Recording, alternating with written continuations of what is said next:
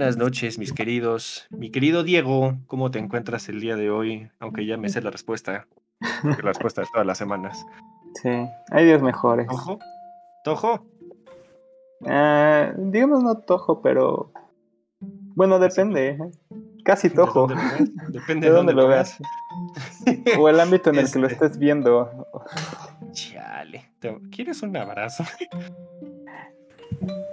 No, Bueno, yo Mira, el otro día estaba viendo una película que se llama Vecinos, no, Vecinos Invasores, no, sino Peque- Pequeños Invasores, ajá. donde sale Ashley Tisdale y dice una frase que dice así: Quiero saber quién, quién inventó el amor para destru- destruirlo con un hacha. Palabras preciosas para iniciar este capítulo del día de hoy, porque vamos a hablar de un tema muy interesante, que es algo que yo amo, honestamente, y para esto está uno cambiado el- la cámara, porque pues, tenemos dos invitados sumamente especiales el día de hoy. Nos acompañan para terminar la temporada mi queridísimo José Luis Arroyo y mi queridísimo Emiliano Monroy. Saluden a la cámara todos. Hola cámara, Uh, ¿cómo estás? Le pones Estos- unos aplausos. Aplausos, por favor. ¡woo! Ovación de pie. Este, estas dos personitas son más que amigos hermanos. Los conocemos de hace ya seis años, siete años, más o menos. Un casi. poco. Bueno, sí, como seis años. Como seis años, pongámosle. Y este, son muy queridos amigos míos. Este, de verdad, que los considero amigos. Son ya hermanos. O sea, este, y ellos dos tienen su bello canal que se llama Desmadre para Llevar, en el cual hablan y tragan. en palabras más y palabras menos. Vaya, es enfocado mucho en la comida.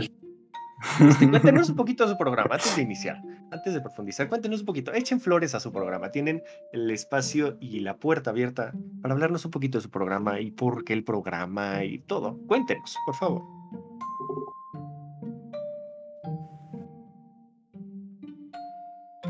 Bueno, bueno. Sí, aquí estamos. Te escucho. Sí, te, aquí, aquí seguimos, te escuchamos. te escuchamos, Joaquín. Nosotros somos un canal, como dice Manuel, de desmadre y comer un chingo. Eh, nosotros nos dedicamos a divertirnos entre nosotros, somos cinco amigos y podemos verles diferentes tipos de restaurantes y hay muchas dinámicas con comida. Ok. Sí, Justo como dijo Monroy, básicamente nos divertimos comiendo, que es lo que mejor sabemos hacer al parecer en esta vida. Entonces, pues sí, sacamos lo. intentamos sacar lo mejor de, de nosotros comiendo. Sí, o sea, creo que lo que tenemos en común, ay, por cierto, el día de hoy no se pudo presentar mi queridísimo Lenin, pero no se preocupen porque su cuerpo y espíritu siguen con nosotros. Este, si algo podemos decir todos los que estamos aquí presentes y me lo pueden confirmar, es que si algo disfrutamos en esta vida es comer y comer bien. ¿A poco no? La comida nunca te va a traicionar. La comida nunca te apuñala por la espalda. Bueno, a- a- hay veces que sí, hay Bueno, veces sí, que ocho horas está sabroso y sale mal de por qué es lo que otro lado. Una ¿verdad? entrada al baño mal y Sí, te bueno, apuñala. Ahí ya no es tanto la comida, sino el derivado de... Sí, creo, creo que luego lo que traiciona más bien es la mano que la hace, pero, Sí, que bruto, que no pero se la comida en sí no tanto. Este, Sí. como esta Eso, temporada, eso estaría interesante. Hablar de Que varias no- personas preparen el mismo platillo. a su receta. No, pero con una. Digo, vaya, uno, uno feliz, uno encabronado, uno más tranquilo. Ok. Porque dicen que, dicen que la comida también este, absorbe las emociones. Pues es como manejar. dicen, cuando algo te cae, te cae mal, es como de, ay, este, le hizo cuando. Sí, estaba enojado. Es como cuando la pinche salsa de los tacos pica muchísimo.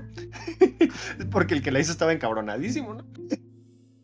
Pero es que justo como dicen en manejar, que si manejas enojado gastas más gasolina. Y eso sí es un hecho Sí. tal cual. Entonces, ¿En serio? sí, pisas más, escuchado. Más rápido. te más rápido. le metes más al acelerador y gastas más gasolina. Sí. Sí, pregúntale a mi mamá. Tiene sentido. Cállate la boca, que la única vez que me he metido en el coche con tu mamá manejando, de verdad, en un tramo como de 100 metros viajó como a 120 kilómetros por ahí. Fue como... Pero un abrazo muy querido a la mamá, que la quiero mucho. Pero bueno, este, esta temporada nos puteamos mucho intelectualmente. ¿Nos? Resumidas cuentas, dimos demasiada información, hablamos de muchísimos temas, incluso algunos de ellos controversiales a más no poder. Profundizamos demasiado y nos desgastamos mucho, no en un mal sentido, porque a fin y al cabo fue información interesante, temas controversiales, temas muy interesantes que todavía repercuten en el día de hoy. Sin embargo, para terminar esta bellísima temporada del hombre americano, muy enfocado más que nada en México, quisimos traer algo que todos disfrutamos y con la temática de nuestros queridos amigos, vamos a hablar un poquito de la gastronomía mexicana. El decir gastronomía mexicana a lo que me voy a enfocar, que es primordialmente Mesoamérica y la llegada del hombre español, es un anacronismo, porque al fin y al cabo México no existía en ese entonces. Sin embargo, este, hablamos un poquito de gastronomía, me refiero a gastronomía mexicana porque quiero hablar de la fusión de estas dos bellas fuentes de alimentos que generaron este patrimonio de la humanidad que es la comida mexicana, porque a ah, cómo es rica la comida aquí, qué bruto. ¿A poco? Es de las cosas que más define en general a México, en cualquier lugar. El país con la mejor gastronomía, o sea, en mi opinión. Que somos los que tienen más variedad, ¿sabéis? O sea, mucho es como otros países tienen como muchas cosas que son iguales y muy condimentadas y aquí en México hay de todo. Sí, la verdad. Dirían por ahí de chile de mole y de manteca. Entonces, y tenemos de todo justamente. Exactamente, hablando de esto. Entonces, es muy interesante hablar de la gastronomía mexicana, porque al fin y al cabo no es solo de un lado, incluso ni siquiera solo viene todo de Europa, ni de México, vienen de todos los pinches lados, por decirlo amablemente. Entonces, este, antes de empezar a hablar un poquito, porque quiero hablar más que nada de, más que nada quiero hablar de los ingredientes, porque muchos de ellos creemos y damos por sentado que son mexicanos o que vienen de América, y la gran mayoría, nos vamos a impactar, no vienen de aquí, ni siquiera vienen muchos de Europa. Entonces, antes de esto, voy a preguntarles a los tres glotones para que se nos abra el apetito el día de hoy. ¿qué es lo primero que les viene a la mente cuando piensan en comida mexicana, hablando en alimento? Mole. Mole, mm. ok. Para mí tacos. Tacos, ok, ¿como de qué tacos? Cuéntame un poquito más para profundizar. específicamente de pastor. hijo del demonio. pastor? Ya vamos a empezar, yo estoy salivando. Puedo empezar a comer un taquito. Ay, no, sí. Yo justo me asumí y en mi refrigerador hay gorditas de chicharrón y pues con eso voy a compensar un poquito el hambre. Porque voy a acabar. Ay, qué delicioso. Sí, ya sé. Va despertándose. ¿De quién se comió mis gorditas? Sí, ya sé. ¿Quién se ¿Alguien se comió mi torta? este, mi querido Emiliano, ¿tú qué piensas con la comida mexicana? Aparte de tacos, a ver. ¿O qué tacos? que pues ya el de pastor, ya todos lo tenemos por sentado, por lo menos aquí en el área metropolitana. Aquí comemos de todo, ¿no? Suadero, de ojo, cachete, lengua. Nana, buche, llévele, llévele. Ay, la tripa. Machitos. Aquí nada se desperdicia. No, hombre, nada. Pero pues los tamales, el pozole, o sea, cantidad que te ¿no? Sí, claro. O sea, ¿Y qué les...? Miren, eh, voy a iniciar con este dato cultural muy interesante. ¿Qué es lo que normalmente le ponen a un taco al pastor? Piña. Bueno. Piña. ¿Cebolla? Yo no, Cebolla, pero... Cilantro, limón. Cilantro, limón. ¿Qué te parece ah. si te digo que cuatro de esos ingredientes no vienen específicamente de México y tres de ellos no vienen de América? Es más, cinco. Vaya. Eh, ¿Qué te parece? Para que veas lo... El pastor no es de México, ¿verdad? En parte no. O sea, es un producto mexicano al fin y al cabo, pero es derivado del taco árabe. Bueno, del árabe, del kebab. Sin embargo, aparte de eso, el cerdo no es americano. La piña es de Sudamérica. La cebolla no es americana. Y el cilantro tampoco. Y los limones menos. Entonces, para que estamos rompiendo paradigmas el día de hoy, estamos ideas establecidas. ¿Qué les parece? O sea, quise tomar, por ejemplo, un taco al pastor. ¿Por eh, qué? Aguanta, ¿de dónde viene el cilantro? De Europa. Bueno, de Asia. Viene de parte de los españoles, pero es más de Asia Central y Europa. Para que vamos a hablar un poquito de esto. Para que vean para que nos rompamos estas ideas, porque al fin y al cabo la gastronomía mexicana es fruto de muchas manos y de muchos pueblos, incluso de Asia, y vamos a hablar de esto ahorita. ¿Qué les parece? Vamos a iniciar el día de hoy con la gastronomía prehispánica. Y algo muy interesante que tiene la gastronomía este, prehispánica. Así cuando algún día vas a un restaurante que dice la auténtica comida prehispánica, si al anafre le echan aceite, ya no es comida prehispánica. Así fácil. Si al comal le echan aceite, no tiene. ¿Por qué? Porque el, el mundo prehispánico no conocían el aceite ni vegetal ni animal. Entonces, pues todo la leña, claro. sí. y no conocían el aceite para que no se quemaran las cosas y así, para que no se pegaran. Entonces, en ese sentido, es una comida con muy poca grasa y es muy saludable en ese sentido. No existía la grasa vegetal ni animal en el mundo prehispánico. Este, y como ya hemos mencionado muchas veces en, el en el, la temporada, la principal fuente. pregunta para Emiliano y José Luis: ¿Cuáles son las tres semillas bueno, las tres las principales fuentes de alimento del mundo prehispánico, así, las que ustedes crean. lo bien Maíz. Maíz. Maíz. Frijol. Frijol. Muy bien. Vas con la otra, Monroy. Sí, está aquí mi reporte. Ya te soplé dos. Chile, ¿no? El chile sí es complementario, pero no era el primordial. Diego debería sabérselo porque estuvo poniendo atención supuestamente en todas mis explicaciones. Supuestamente. Mira, me conoces. Supositoriamente dirían también por ahí. A ver, si no es el. Es algo, es justo, se pone muy de moda en esta época del año. Y no es el pan de muerto. Eh, ¿Calabaza? La calabaza. Sí. Vaya. El, el maíz, el fraíz, ¿eh? ¿El, el El, el, maíz, el frijol. El choclo. Y la calabaza son la principal fuente de alimento del mundo prehispánico. Entonces, la gran mayoría de la población que no tenían acceso... ¿La calabaza dulce o la verde? No, la calabaza verde. La zucchini. La, calabaza llamada calabaza en México. Sí, la otra es la calabaza dulce para las pepitas, nada más. Pero hay unas pepitas, qué rico. Bueno, ya. Eh, este, las principales fuentes de alimentación, sobre todo a los estratos más bajos del mundo prehispánico, se apoyaban principalmente en el maíz, como lo sigue siendo hasta el día de hoy. Si algo no puede faltar en una casa es el kilo de tortillas y el taquito de aire. Uy, Dios mío. De sal, ¿no? Un taquito de sal. No, el taquito de aire, así, la tortilla dobladita y ya, sin nada. Ya les digo taquitos de aire.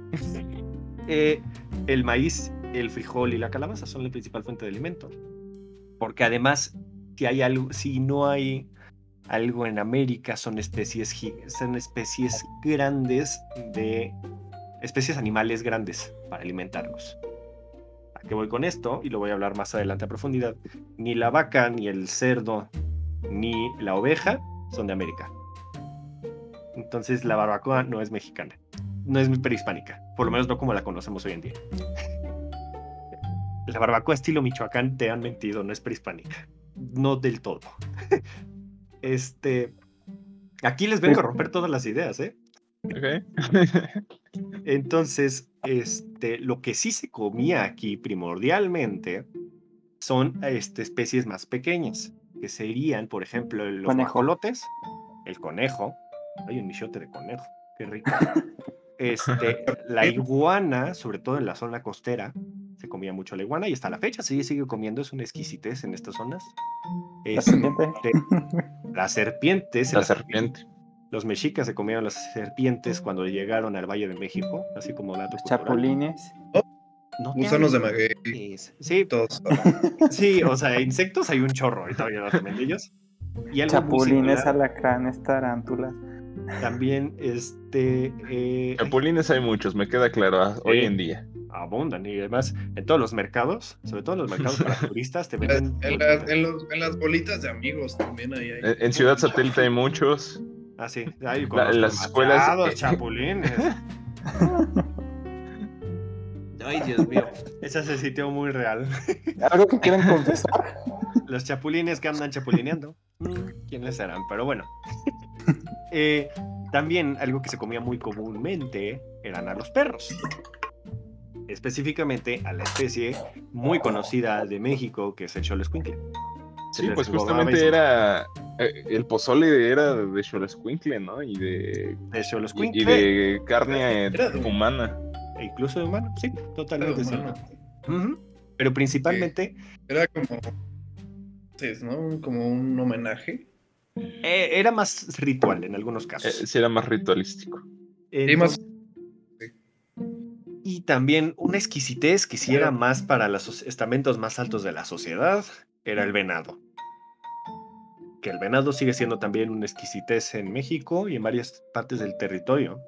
Este sigue comiéndose el venado, y si mal no sé, es una carne muy rica, por lo que tengo entendido. No he tenido el gusto de probarla. Me parece que Monroy ya lo probó. ¿Ya has comido Mercado venado? de San Juan. ¿Y qué tal? Poco grabamos en Mer- Mercado San Juan y comimos de todo. Sí, aquí sí, con- Este, si tienen anécdotas de alguno de los alimentos, díganme. comimos venado y el venado sabe a pasto, ¿sabes? Literal sabe a lo que come. Ok. O sea, es muy pastoso la comida, el alimento. Sí, también y una, una escorpión. La araña sabe como chicharrón, es así, no sabe nada. O sea, no sabe mal. Ok. Este. Fíjate, yo lo único que. De esto, iguana no he comido. No he tenido el gusto. Eh, Pero no, no comí. venado no he probado. Este, el perro creo que no lo he probado, espero. Seguramente sí. Que no te Tal vez- sorprenda. Los tacos de que me comía chance sí eran de perro. Tristemente, pero no lo sé. Ojalá y no. Y sí, Em, pues qué sabroso. Y sí, sí, pues qué sabroso perro, lo lamento. Eh, lo que sí he probado es el conejo. Y el conejo. Ay, es que es el estereotipo que dicen sabe a pollo, pero es que sí sabe a pollo. Eh, Es que Pero sabe a pollo. Sabe como sabe a pollo, pollo. pero muy grasoso. O sea, es como un pollo muy grasoso, como si el pollo tuviera más grasa. Así se me supo el, el conejo. Un pollo grasoso. Y además me lo comí en mi shote y estaba. ¡Ay, qué rico! Ahorita de pensarlo estoy salivando, pero bueno. Este. Como ya mencionaron a varios de los insectos, este, los chapulines son de los más famosos, sobre todo aquí en el Valle de México.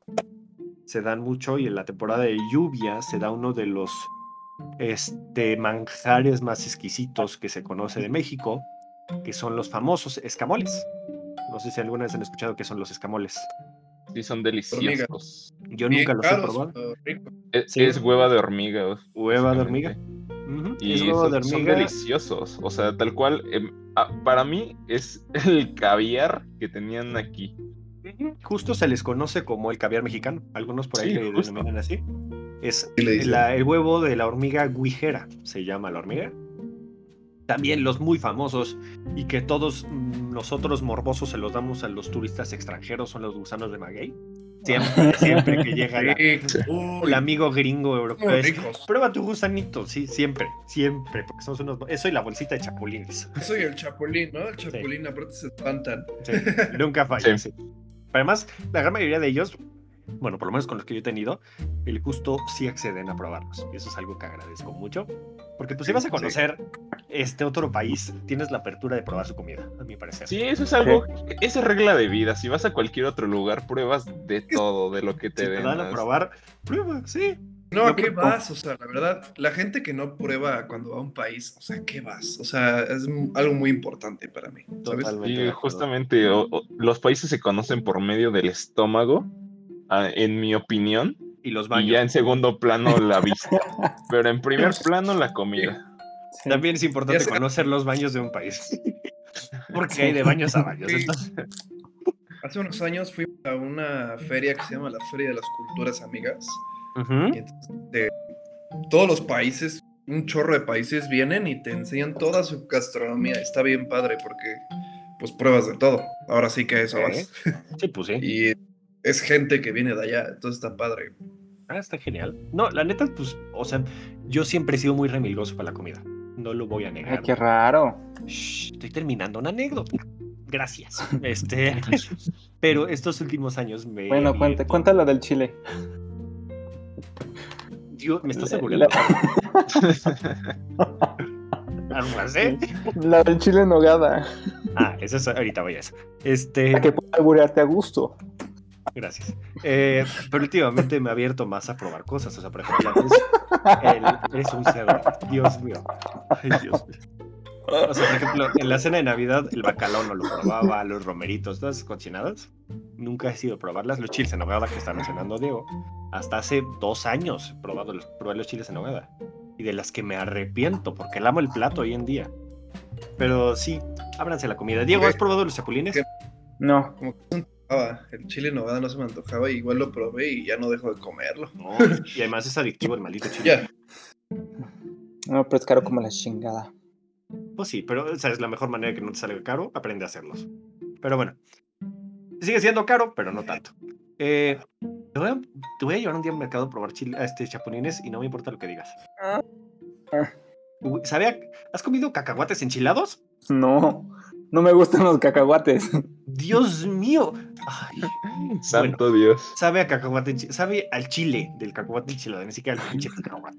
Eso iba. Pero bueno, este, también están los famosos cupiches, que esta es una larva de mariposa, y el aguautle, que es la hueva de mosca acuático. No, que también.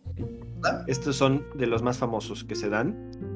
Y la gran mayoría se marinan de la misma manera. Se ponen el comal y les echan chile o a veces sal. Normalmente era la manera. ma- ¿Vale? Ah, perdón. Que nunca he probado el penúltimo que dijiste, ni siquiera lo captó mi cabeza porque fue ¿qué? El cupiche. Ese. cupiches. Ok, yo tampoco. O sea, de estos he probado los chapulines. Conocido como Cuetla, ¿no? ¿Mande? ¿O es otro? Cuetla, creo que sí también. Creo que sí. Si mi memoria no falla, creo que sí. Es, En San Juan nos estaban vendiendo también. Pero o sea, se yo de, muy- yo de insectos, personalmente solo he probado los chapulines. Y sí me gustan. Y en taquito son todavía mejor. Pero bueno. eh, también una de las cosas más singulares y aportaciones que ha dado estas tierras al mundo es una de las bebidas más famosas y semillas más importantes de la historia de la humanidad, que es la semilla del cacao. Entonces, ¿cómo se comen su chocolatito ustedes normalmente? Cuéntenos, ¿cómo, ¿cómo les llega a ustedes el chocolate? ¿Con qué cosas?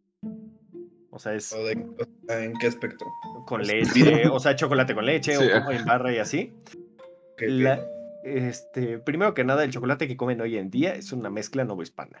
¿Por qué razón? Porque la leche no existía en el mundo prehispánico, porque no había reses. Porque no había vacas. Justo antes era cho- chocolatl, ¿no? Y llevaba viene de chile. chocolate. Sí. Hay varias recetas. Justo voy a eso. Sí. Este el chocolate era una bebida exclusiva para los estamentos más altos de la sociedad, porque el cacao era muy caro. Y este era muy usado mucho en las ceremonias, aunque también lo usaban por, o sea, por ejemplo, Moctezuma se tomaba su chocolatito todas las mañanas. Así, se levantaba y su chocolatito, como muchos de nosotros. Eh, y este normalmente se servía con agua caliente. Algunos para endulzarlo le ponían miel, que también existe aquí en América. Este, algunos le ponían incluso maíz. Y algo muy interesante es que me encontré que incluso le llegan a poner vainilla. Y ese me llamó mucho la atención para endulzarlo, aunque también le llegan a poner en algunos casos. Sí, he llegado. La vainilla sí es de aquí. Sí, Sí, la vainilla. Sorprendentemente sí hay vainilla americana. Ah, qué bueno. Me impactó mucho el dato. Yo también pensé que era europea la vainilla. Mm, pues, la vainilla suena muy europea, suena bastante fresona. sí. Suena muy de la náhuac. Sí, suena muy de la nahue, justamente. Este, pero sí, No, es- sí, sí, es de aquí. De hecho, el nombre de la vainilla proviene porque es una orquídea. Las orquídeas producen, al momento de reproducirse, producen unas vainas. Y la vainilla. Al momento de secarse, es, lo, es de la vaina, es lo que se cosecha y de ahí se saca el, el extracto de vainilla. Si no lo saben, a Diego le gusta. Esto es muy fuerte, es un sabor muy fuerte. Sí, no, Sí. pues es que si Sí. pruebas la vainilla pura también eres un baboso, es como meterte una cuchara de canela. O sea, de verdad, Va- vainilla challenge. no, cállate la boca, porque además la vainilla. güeyes, estos güeyes en el canal nos dieron vainilla sola y sí sabía culé.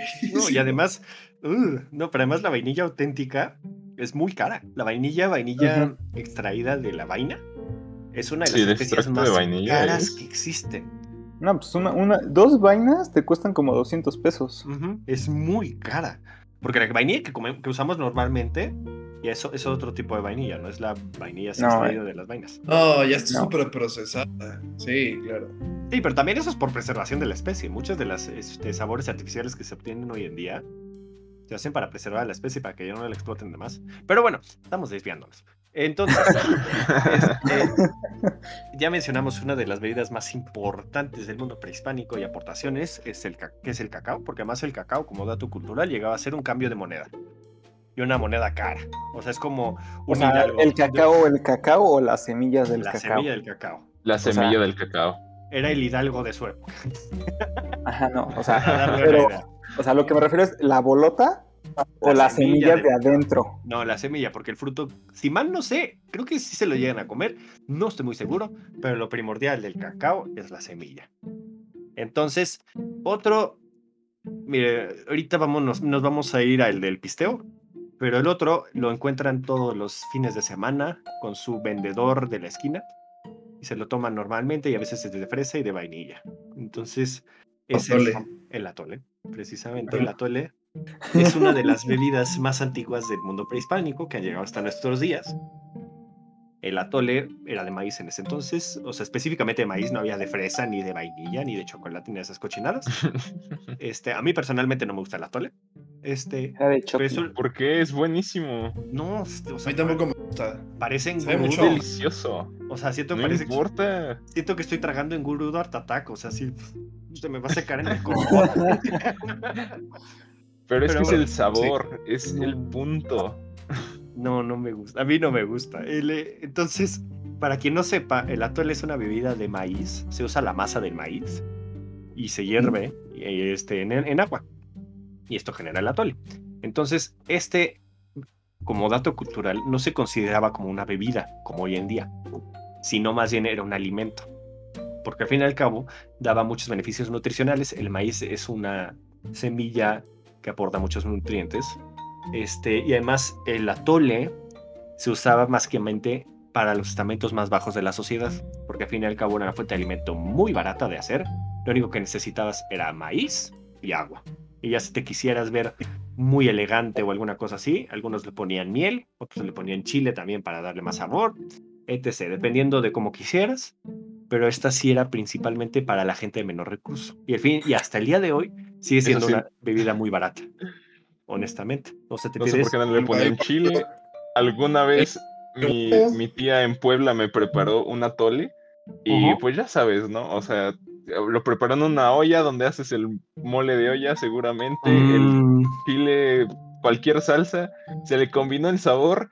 No, no es que estuviera mal, simplemente te cambia la perspectiva totalmente de lo que es un atole. Claro, no, pues es que también.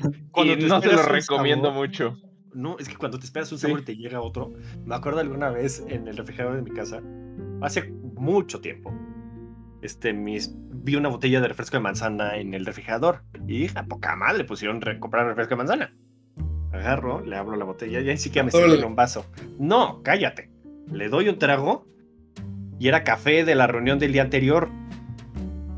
De verdad, yo creo que por oh. eso no me gusta el café. No sabes el asco que me dio. O sea, porque tú estás esperando el dulce sabor de un refresco de manzana. Te dan un. Me imagino el shock de tu cabeza de ¿qué es esto? No, no sabes. O sea, te llega el putazo de cafeína. Por supuesto que me dio muchísimo asco, casi me vomito. Y hasta el día de hoy no puedo tomar café. Yo creo que fue por eso. O sea, imagínese pues. el Manu de cuatro años, así, y para pues. No, no, Sí, es que te cuesta volver a confiar en el alimento. O sea, de, esa vez que comí la que tomé la tole, me costó como año y medio volver a tomar atole. Sí, claro. Porque en verdad el, el, recuerdo de la sensación es horrible. Sí. O sea, yo, por ejemplo, mis hermanos. Sí. Puede quedar para, la vida. O sea, por ejemplo, mis hermanos tenían un chiste muy gracioso para ellos que si me, que me cuando era chiquito me servía, me gustaba mucho el refresco de limón. Entonces, si llegaban, e, llegaban ellos y me ofrecían un vaso y me decían, ten el refresco de limón. yo, ay, qué considerados mis hermanos que piensan en mí, me compran metal mi refresco de limón. Por supuesto que era agua mineral. Entonces, caí como dos veces y a la tercera no he vuelto a recibir un refresco de limón en mi vida. Entonces, pero hasta la fecha me da asco el agua de mineral. El agua de mineral. El agua de minerales. de verdad, me da mucho asco. Y yo creo que es por estos golpes que no te lo esperas. Pero, pues, por ejemplo, si te llegan y te dijeran, este es atole con chile, que lo pruebes, yo creo que estarías con otra perspectiva. Si te estás mentalizando. Seguramente. Pero así que te lleguen de. Con el canal, pues probamos, o sea, probamos esa teoría. Y es de. Pusimos diferentes bebidas en vasitos y les pusimos colorante. Entonces, pues es una bebida roja y ah, pues es de fresa, ¿no? Entonces la probabas, un jugo de naranja y te. sí, pues. O sí, sí cambia bastante. La mente es muy poderosa, amigos, de verdad. Pero bueno, vámonos con las bebidas de hombres grandes, de personas grandes. Y para eso vamos a hablar de la gran bebida alcohólica del mundo prehispánico. No, el tequila el no pulque. es prehispánica. El pulque. El pulque. ¿Por qué? Porque el tequila es un destilado y no existía el destilado. A pesar de que ha habido, me encontré mucho, sobre todo cuando estudiaron, este, cuando estuvimos hablando mucho de Mesoamérica, mucha gente quiere reafirmar que el tequila es una bebida prehispánica y de que los hombres prehispánicos sabían destilar, y es una mentira.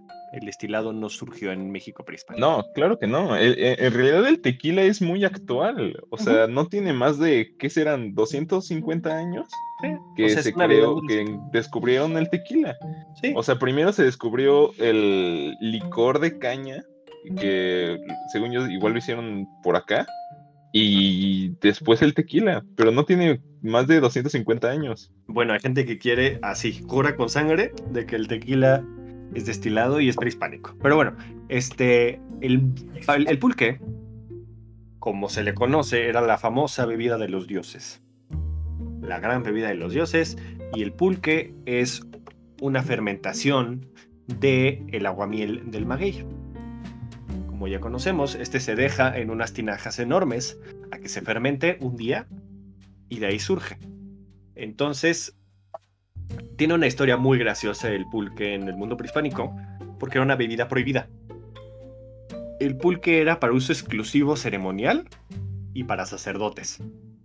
Entonces era, era prohibido que la sociedad tomara pulque. Sin embargo, ¿cómo puedes conocer a una sociedad del pasado ve lo que tenían prohibido hacer. Si la sociedad tenía prohibido pulque, era porque eran unos pinches alcohólicos y tomaba pulque como si fuera agua. Entonces los tenían que moderar de esa manera. Por lo que se ve mucho del reflejo de las cosas que no se debían de hacer.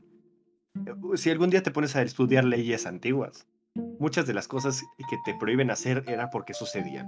Entonces, si les decían que no podían tomar pulque más que los pinches, porque además los que tenían derecho a tomar esto eran sacerdotes y gente vieja. Entonces, es cuando dices, ya estoy muy viejo para estas cosas y sí se echaban sus chiquititos. y pues, Qué bueno, viejos de ese entonces, ¿cuántos serían? ¿40 años? 40, 50. Bueno, sí llegaban a existir, sí llegaban a ser unos ancianos algunos, pero 40 sí, algunos. era lo promedio. Exacto. Entonces, pero este, es muy interesante ver esto. Y el pulque, hasta el día de hoy, se ha recuperado afortunadamente esta tradición, sobre todo en esta última, estos últimos 20 años. No sé si lo has notado, cómo han surgido mucho estas pulquerías y se han vuelto muy de moda, sobre todo en las zonas juveniles. crecimiento las pulquerías en cualquier lado de la ciudad. Claro, y ahorita que son de fresa y de no sé qué tanta cochinada. Este, pulque. Nunca he probado el pulque, honestamente. Me voy a dar la aventura a probarlo. Sin embargo. Sinceramente, no creo que sea para cualquiera. Sí, claro. Pero es muy rico. Sí, o sea, porque al fin y al cabo es un sabor fermentado. Y lo fermentado no cualquiera lo aguanta. Y probablemente no lo voy a aguantar yo, pero tengo la apertura para probarlo la próxima vez que se me surge la oportunidad. Y nada más como dato cultural, está muy interesante esto. Una de las frutas más.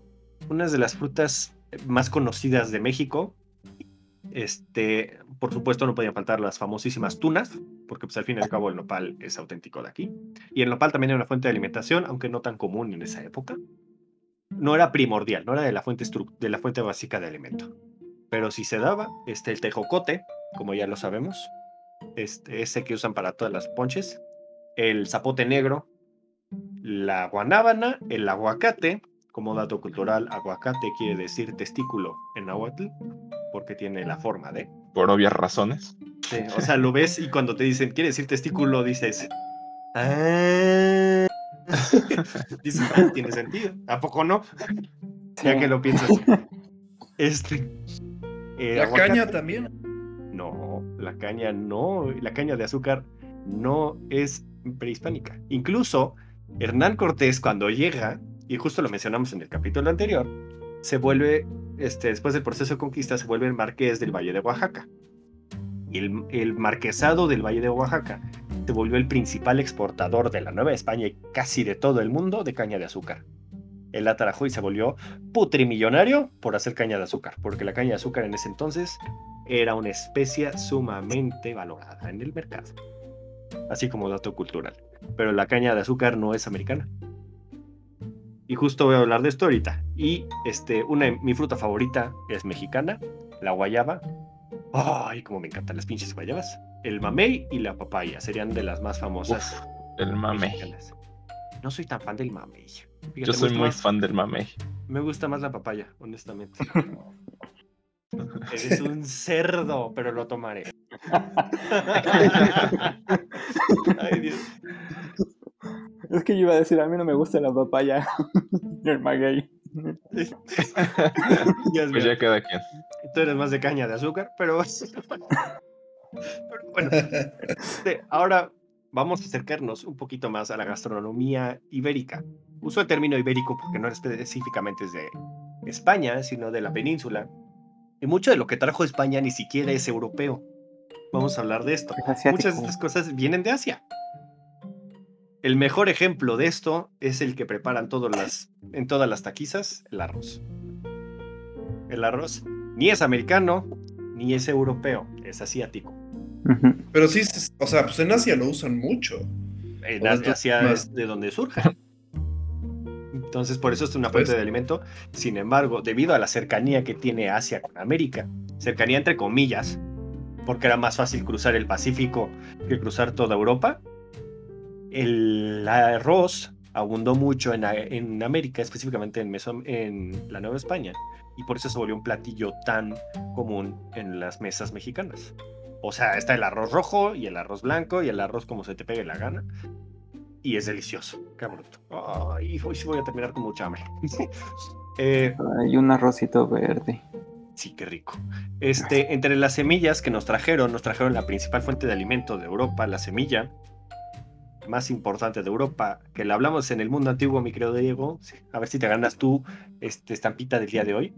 ¿Te acuerdas de las tres fuentes de alimento más importantes del mundo antiguo? Te voy a dar dos pistas. La uva es una, la aceituna es la otra, y la tercera es. Con ella hacer pan.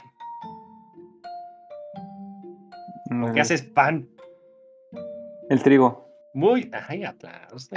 Es que, Ay, es que estaba confundiéndolo con la cebada, pero no, ese es otro. El trigo. El trigo lo trajeron de Europa, porque al fin y al cabo el trigo es la fuente de alimento de toda Europa en el mundo antiguo y hasta el día de hoy. O sea, Lo sigue pinches siendo. europeos, ¿cómo tragan pan? Pero bueno, este, las habas no son americanas. Las lentejas son de asiáticas, y mi memoria no falla. Euro- es centro, centro asiático.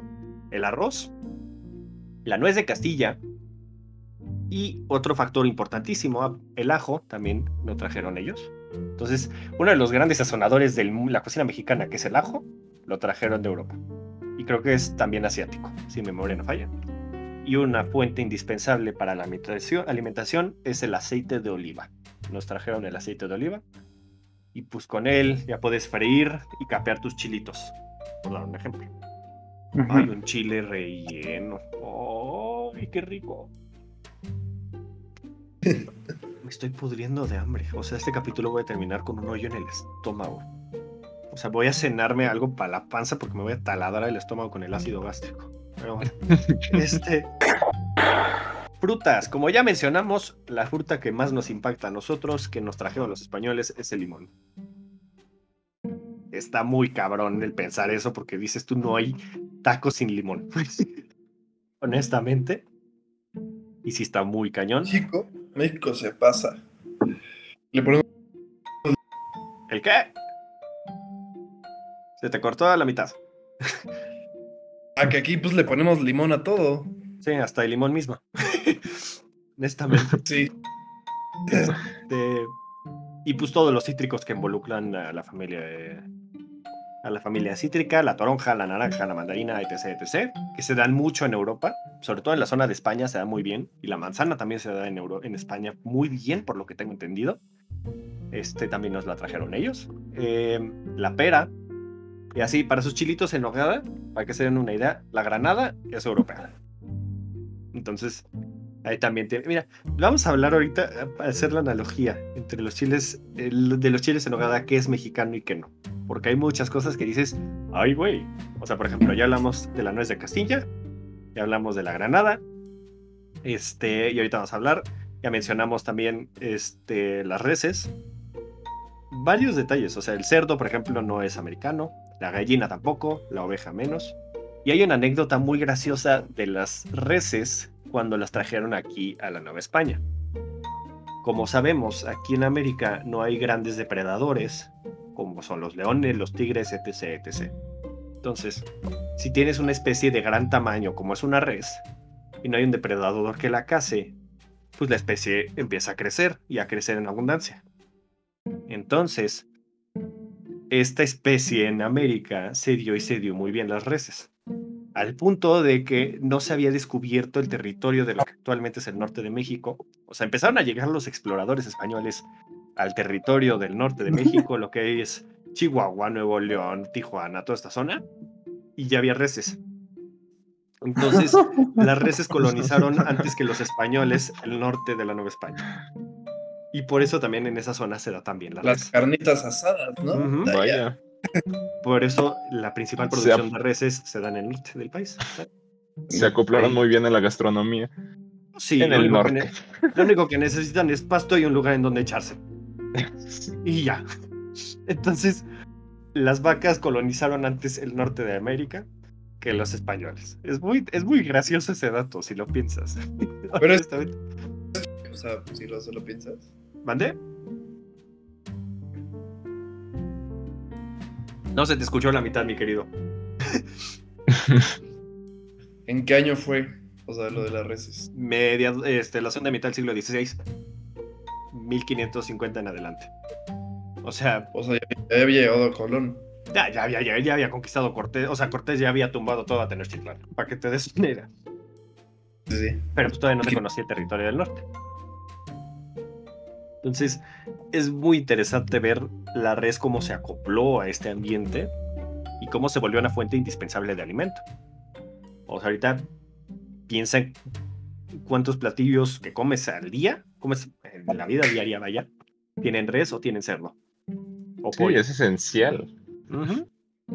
O sea, y piensa en cualquier platillo. O sea, en verdad piensa en cualquier platillo del día de hoy. Este, estamos hablando de la barbacoa, estamos hablando de las carnitas, estamos hablando de las carnes asadas, este, el chorizo, este, ¿cómo se llama esto?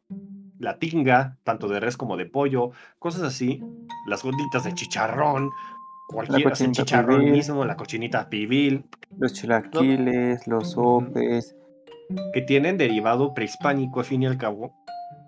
Eso es lo chingón de lo que sucede en la Nueva España. Que se acoplan las dos. Se fusionan las dos.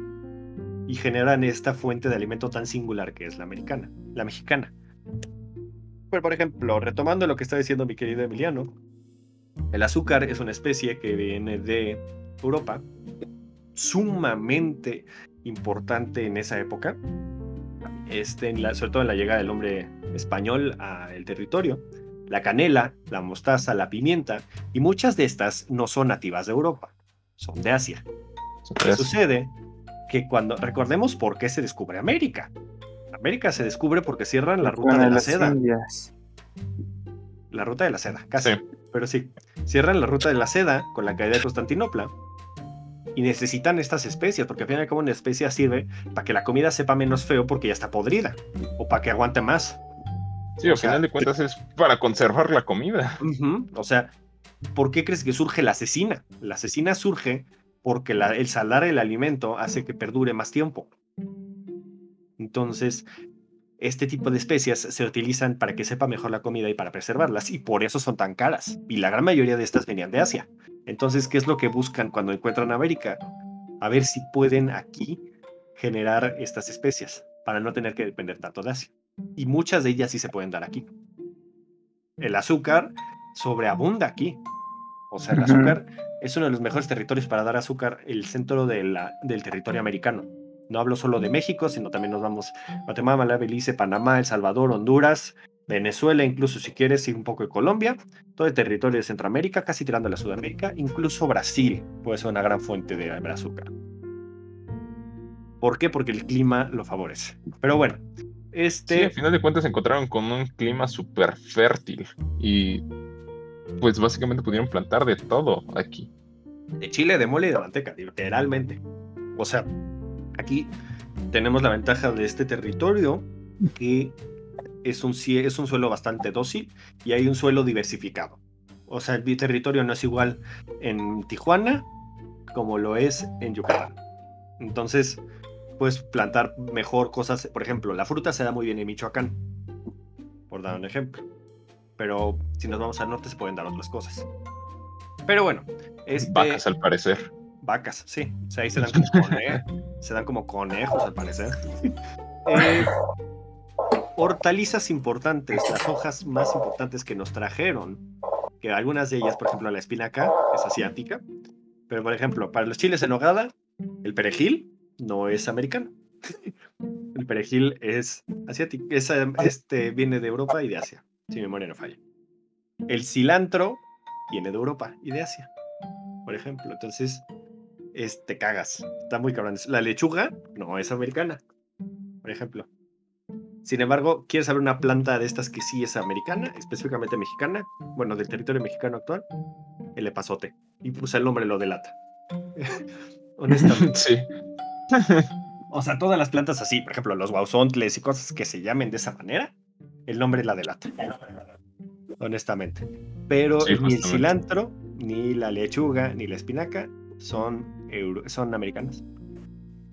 Y pues hablando de este, tubérculos, hablando de raíces, las dos más famosas que trajeron son la zanahoria y por supuesto la cebolla. Entonces, ¿qué podemos hablar de esto? Que los tacos al pastor, en primera, el pastor viene del kebab. En segunda, el cilantro no es de aquí. En tercera, la cebolla tampoco y la piña menos. Sin embargo, el conjunto es lo que hace que sea una chingonería. O sea, podría decir que lo más americano, lo más mexicano que hay del taco del pastor es la tortilla. si la pides en gringa, ya valiste madres. Porque ahí sí no tienen nada. Nada. Nada de nada. Pero pues, lo que es muy interesante ver de la gastronomía mexicana es el fenómeno que se da dentro de la Nueva España, que es un fenómeno muy singular, que es el mestizaje tanto de población como de sociedades, como de cultura y como de alimentos. Entonces podemos hablar de estas derivaciones que se dan. El mayor ejemplo que todo el mundo usa siempre es el famoso chile en nogada, que por ejemplo hablamos de la carne de res, hablamos de los chiles, de los chiles este, verdes, chiles poblanos, hablamos de la nuez de Castilla, hablamos de este, la granada, el perejil, y todo esto se fusiona para generar un platillo que no es ni español ni prehispánico, es un platillo nuevo hispano, que derivaría más adelante en México. Entonces, es muy interesante ver este fenómeno. Yo tengo mucha hambre, honestamente, pero ¿qué opinan ustedes? igual yo. Qué bruto, sí se me abrió el estómago. ¿Qué opinan de lo que ¿qué les parece esto? O sea, sé que es un fenómeno muy está muy choqueante, ¿no? ver que tu propia comida no es de aquí. Cabrón. O sea, y lo que hace la comida que sea tuya, al fin y al cabo es como la derivaste, como la pues, acoplaste. Ajá, como la acoplaste a tu entorno. Porque al fin y al cabo, la cebolla se da en prácticamente todo el mundo y en donde quieras plantar cebolla se da. Sin embargo, no es lo mismo como usa la cebolla. En Arabia debe de haber tacos al pastor, sí, pero, o sea, no sé, no sé cómo lo hagan, pero o sea, está el kebab, pero pues no sé si.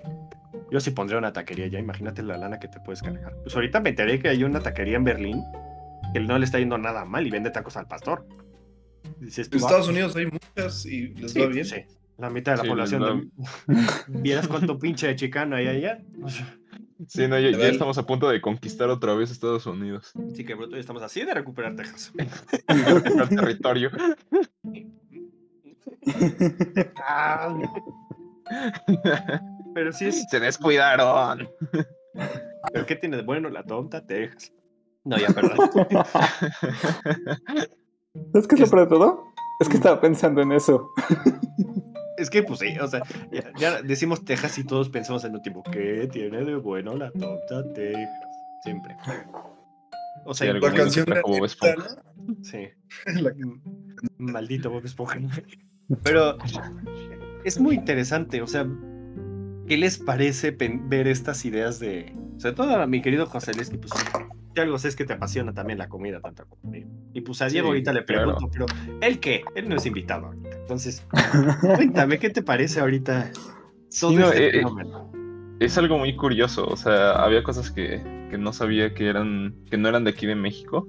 O sea, obviamente sabía que muchas cosas no. Pero, por ejemplo, el cilantro, no sé por qué creía que era de aquí. O sea, Yo también. Me, me sonaba que era de aquí. Es que está tan bien adaptado que dices tiene lógica que sea de aquí. Sí, por supuesto. O sea, que en sus taquitos de chapulines a Moctezuma le echaban cilantrito encima, dices tú. O- Sí, o, o sea, y si no, a eso, ya sea, yo que sé, a su, a su pozole de carne humana, como sea. No tengo idea, pero me sonaba que el cilantro era de aquí, al menos, al menos esa cosa. Sí, o sea, por ejemplo, vamos a retomar, me gusta tu idea del pozole. Ya que vimos este fenómeno de los alimentos que venían de afuera, al pozole, por ejemplo, si hiciéramos un pozole 100% prehispánico, no le podríamos echar ni cerdo, si acaso le podrías echar conejo, para no poner carne humana. Es- Y para ¿A quién no echarle solo, exacto, para no echarle ahí un de- el dedo del carnicero ni nada de esas cosas. Este, le quitamos la cebolla, le quitamos los rábanos, le quitamos la lechuga y le quitamos el limón, por dar solo un ejemplo. Y dices tú, ay, güey, pues ya no tiene complementos. sí, tal cual. O sea, es el pozole servido. El pozole a secas. ¿A poco no? Está muy cañón? Creo que el garbanzo sí, ¿no? Ese sí se queda. El garbanzo, esa es una buena pregunta. No Sí, el sé. garbanzo sí es. Sí, yo Creo que sí. Incluso, incluso la. Sí, Ahí va tu dato curioso de parte de TPL. ¿Eh? El garban, bueno, el, el pozole se llama pozole porque no, no me acuerdo tal cual como es, cómo es en náhuatl, en náhuatl, pero pozole tal cual la traducción, o sea, es algo como espuma.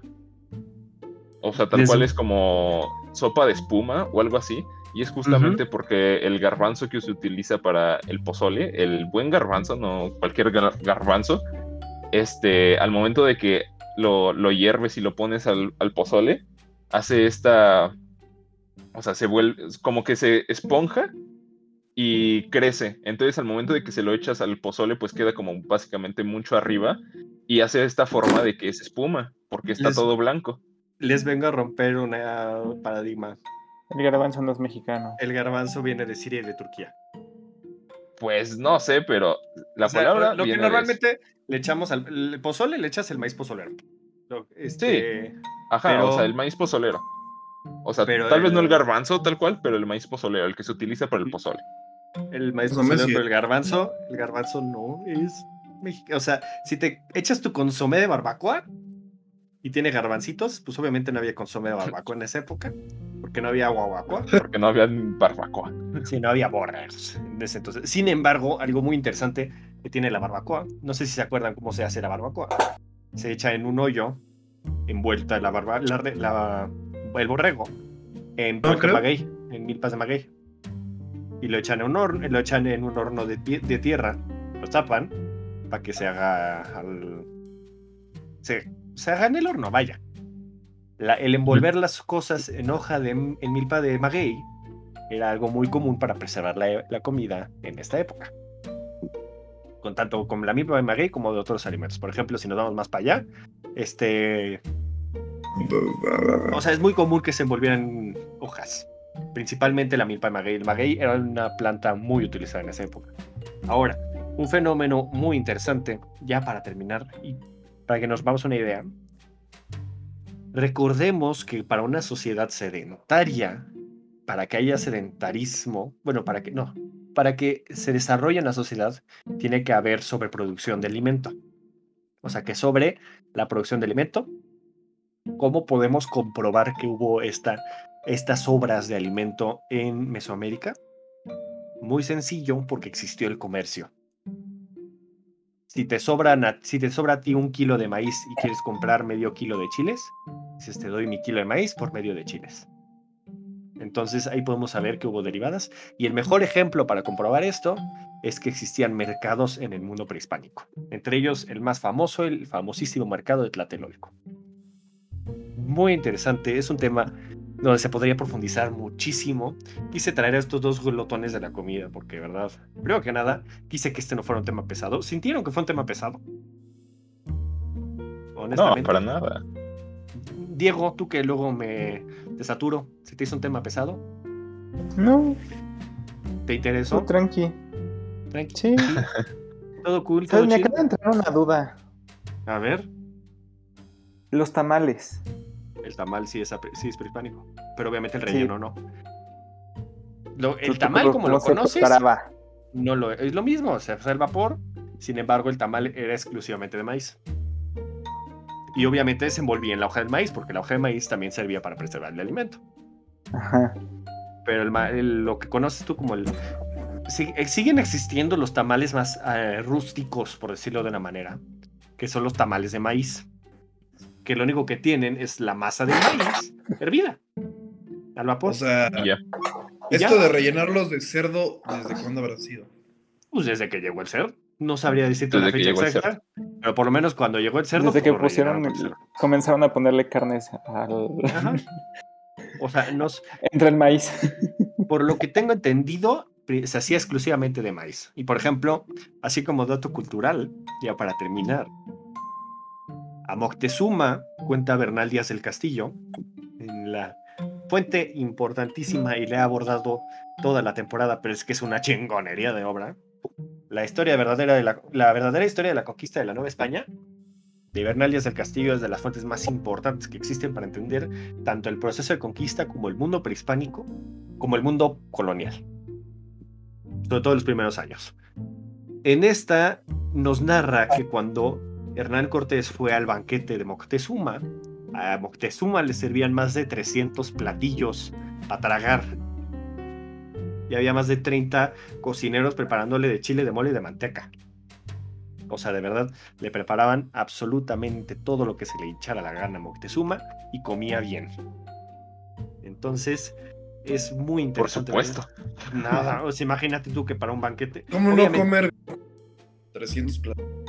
No, o sea, obviamente era para todo el mundo que estaba invitado, pero 300 platillos para una comida. O sea, a veces, si a veces hacen taquiza y te ponen cuatro guisados, y dices tú, ¡ay, qué generosos! Exacto. o sea, y la mitad, y tres cuartos de los platillos son papas con chorizo. es para rellenarte nada más. Pero pues 300 platillos dices tú, wow. O sea, hablas ahí de que ellos tenían un dominio de la gastronomía. Para hablar de 300 platillos variados. Incluso cuentan algunas leyendas de que Nada de esto es comprobado. Esta, esta leyenda que digo yo ahorita no está comprobada, pero decían por ahí algunas leyendas que Moctezuma desayunaba peces del Golfo de México.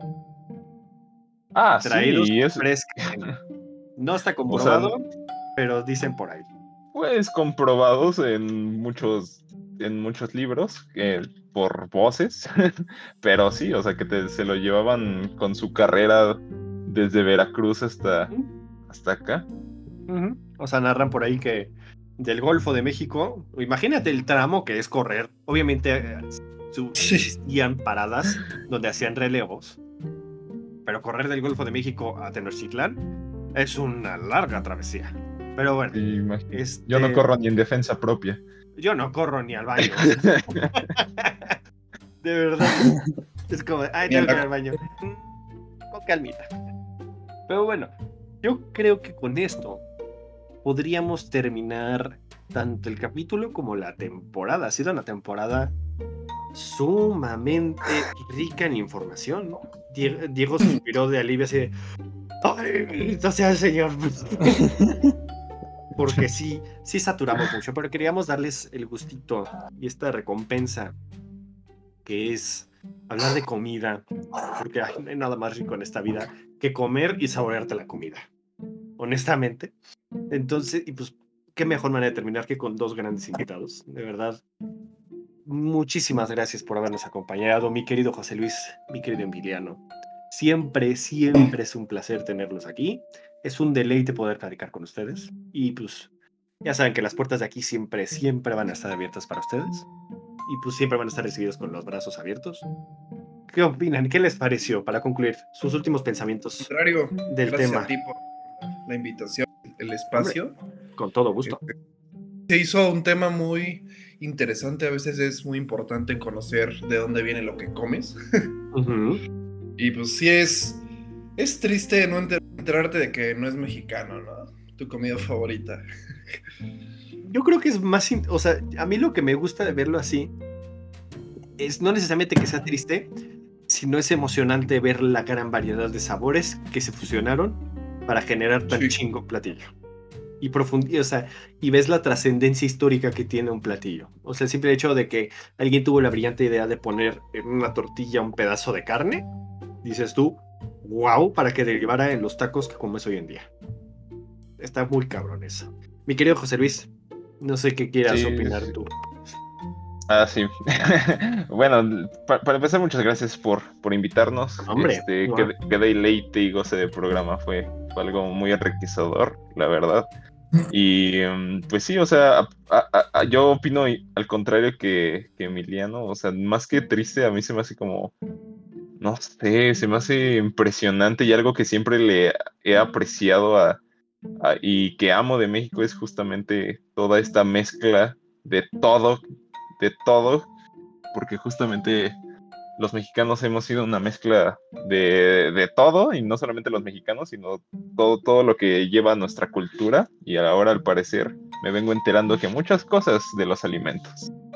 Entonces, sí, si algo sabemos hacer bien es mezclar y apropiar. no, totalmente. Pues es. Norte de México igual este condimenta mucho, ¿no? Para darle sabor. Ese sazón rico que tenemos. Totalmente. O sea, ¿quién iba a pensar que con chocolate y chile hacías el mole, ¿sabes? Es impresionante. O sea, es una mezcla que dices tú cómo chingados funciona. De verdad. Y funciona muy bien. Diego, ¿funciona sí o no? Mucho. o sea, lo sé porque a Diego le encanta el mole, eso lo sé. Sí. ¿Quién no le gusta el mole? es impresionante la cantidad de mexicanos que he escuchado que no les gusta el mole. O sea, por ejemplo. Sí, es impresionante. Los que odian el mole o los que aman el mole, pero no hay como. Eh, no, no hay en medio. O sea, a mí me gusta mucho el mole, pues por ejemplo, mi mole favorito es el verde. Oh, y les fallezco con el mole verde. Me encanta. No mames. Y de verde me gusta el chorizo verde. Me gusta más que el normal. El chorizo verde es espectacular. Y el de la marquesa. Mm. Ese, sí, el de la marquesa es el que no tiene. No tiene como, ay, quiero ir a la marquesa. Pero bueno, mi querido Diego, no sé si quieres concluir algo más del tema. ¿Qué te pareció? ¿Qué te impactó? ¿Qué fue lo que más te sorprendió de lo que hablamos? Ah. ¿O ya nada te sorprende en esta vida? No, la neta no, ya, ya. mataste mi ilusión. Esta temporada mataste mi ilusión, así que. No te voy a hablar de Santa Claus entonces, porque no mames. Es, interesante, es un tema, a mí me apasiona mucho.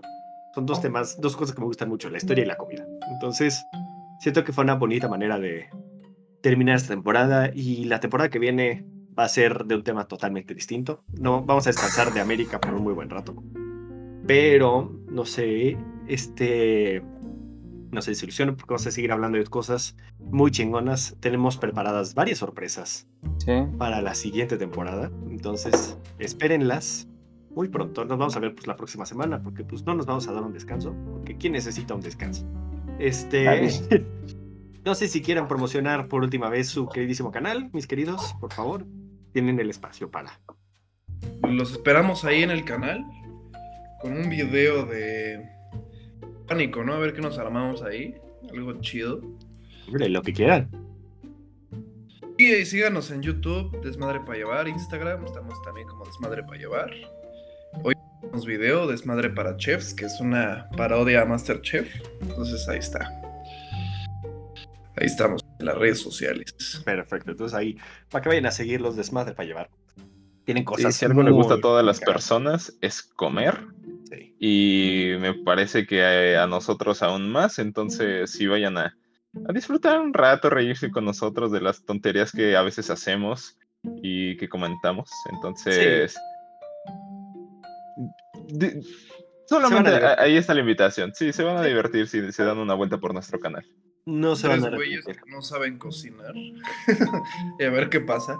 Es como Homero cuando prepara el cereal. en llamas. Sí.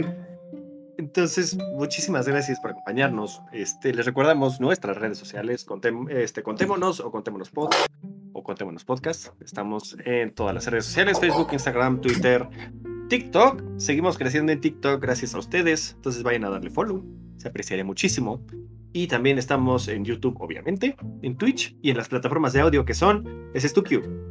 Spotify, um, Spotify, iHeartRadio, Google Podcast, Apple Podcast.